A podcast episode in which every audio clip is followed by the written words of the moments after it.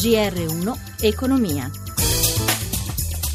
Pomeriggio da Anna Trebbi in rosso, le borse europee si salva solo Piazza Affari nonostante i bancari, il punto in diretta da Milano con Paolo Gila. L'andamento debole di Wall Street nel pomeriggio ha influenzato le contrattazioni in Europa, ora il Dow Jones e il Nasdaq arretrano intorno allo 0,20% e le principali borse del vecchio continente hanno chiuso in calo con Parigi, Londra e Francoforte che hanno lasciato sul terreno circa mezzo punto percentuale o poco meno.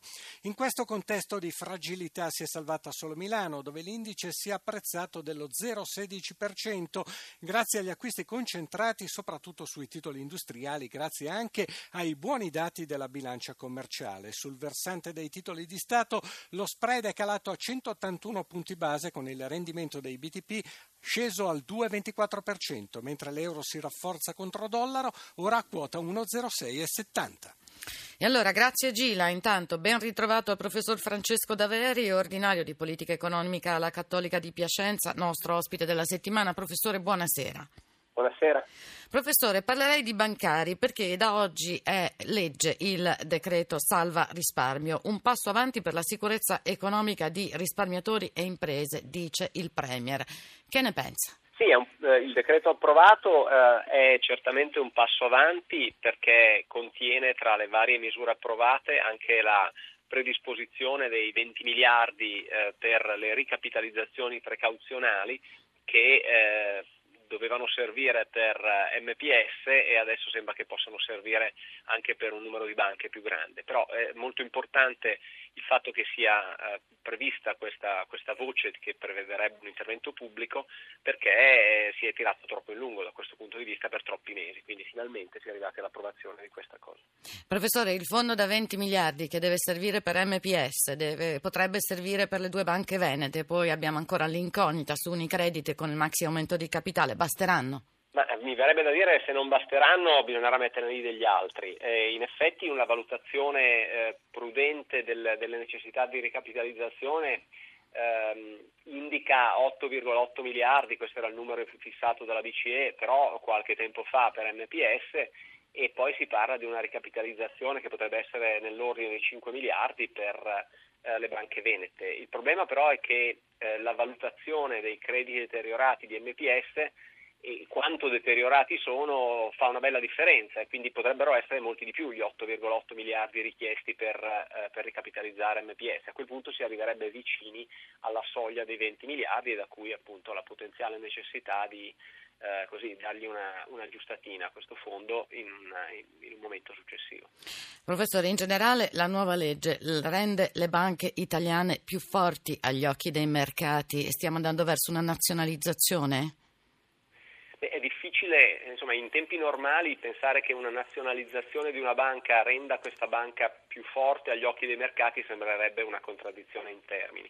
È vero però che viviamo in tempi strani e quindi di fatto in una situazione in cui eh, le banche hanno bilanci così, eh, così messi male che eh, fanno sì che non prestino, cioè non facciano le cose che dovrebbero fare, prestare alle famiglie e alle imprese, questo richiede a questo punto un aiuto dello Stato per poter risolvere prima eh, puli- il problema della pulizia dei bilanci bancari. Quindi in questo senso possiamo pensare che il decreto contenga alcuni elementi per, eh, per eh, rafforzare la posizione di mercato eh, delle banche. Certo, l'importante è poi che non si arrivi a una eh, esclusione per sempre delle banche eh, eventualmente parzialmente nazionalizzate dalla borsa perché questo aggraverebbe di molto la, la situazione, aggraverebbe l'incertezza dei risparmiatori.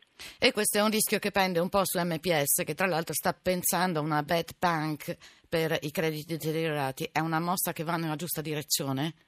Ma, insomma, lì per, per um, Monte dei Paschi eh, il problema è quello di, eh, di, di, riuscire a valutare con maggiore precisione qual è il valore di mercato di, di, questi, questi crediti deteriorati, riuscire a separare le cose che non vanno all'interno del bilancio della banca eh, e mettendole appunto in una, in una conto separato sarebbe un, penso un passo utile nella direzione di far ritornare ai suoi affari quotidiani eh, invece la futura MPS che, che auspichiamo tutti possa ritornare a quella di prima. Allora, grazie al professor Daveri, lo risentiamo domani. Noi proseguiamo con le nuove commesse per Fincantieri. Il gruppo leader della cantieristica navale prosegue anche nella sua politica di espansione a livello internazionale. Ce ne parla Luigi Massi. Quattro navi da crociera di nuova concezione e un'opzione per altre due. È una commessa da 5 miliardi di euro, quella che Fincantieri ha ottenuto dal gruppo Norwegian Cruise Line. La consegna è prevista a partire dal 2022. Si tratta di navi da 140.000 tonnellate di stazza lorda, 300 metri di lunghezza, capaci di ospitare 3.300 passeggeri. Il gruppo italiano che fa base a Trieste ha ricevuto nell'operazione il supporto della Cassa Depositi e Prestiti e della SACE, riuscendo a presentare un'offerta vincente che costituirà la spina dorsale della flotta di NC. CL. Soddisfazione del numero uno di Fincantieri Giuseppe Bono, che proprio in queste ore è a Parigi per incontrare il segretario di Stato all'industria Christophe Sirug. Proseguono infatti i contatti politici e tecnici per l'operazione che vedrà molto probabilmente Fincantieri subentrare al gruppo coreano STX nelle sue attività francesi STX France. Fincantieri rileverà gli stabilimenti di Saint-Nazaire che occupano 2300 persone e sono gli unici in Francia in grado di costruire navi militari, comprese le portaerei. Al via da marzo il piano di ricollocamento per i 1666 ex dipendenti dei call center Almaviva Roma.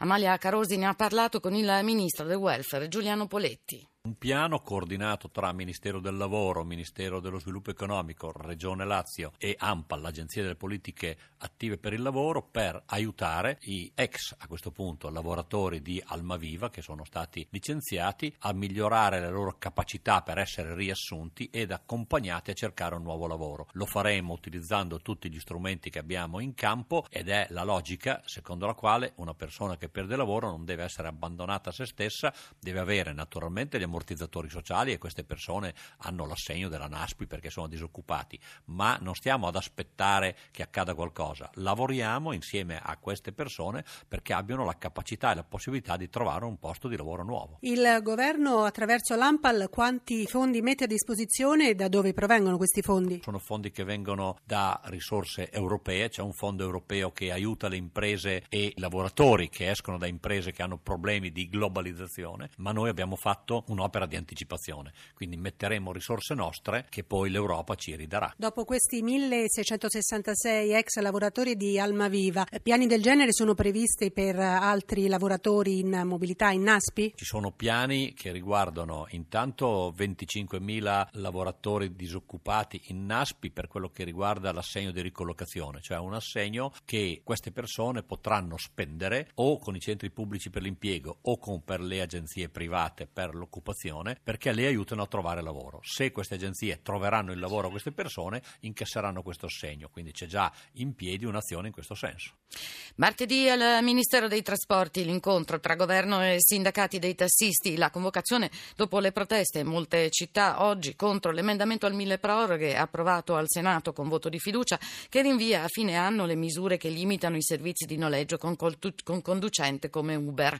In piazza stamani davanti alla Camera anche i vigili del fuoco per chiedere lo stesso stipendio lo stesso trattamento pensionistico delle altre forze dell'ordine. E GR1 Economia si ferma qui. Carlo Silveri in regia, assistenza Cristina Pini, Nana Trebi, buon proseguimento d'ascolto.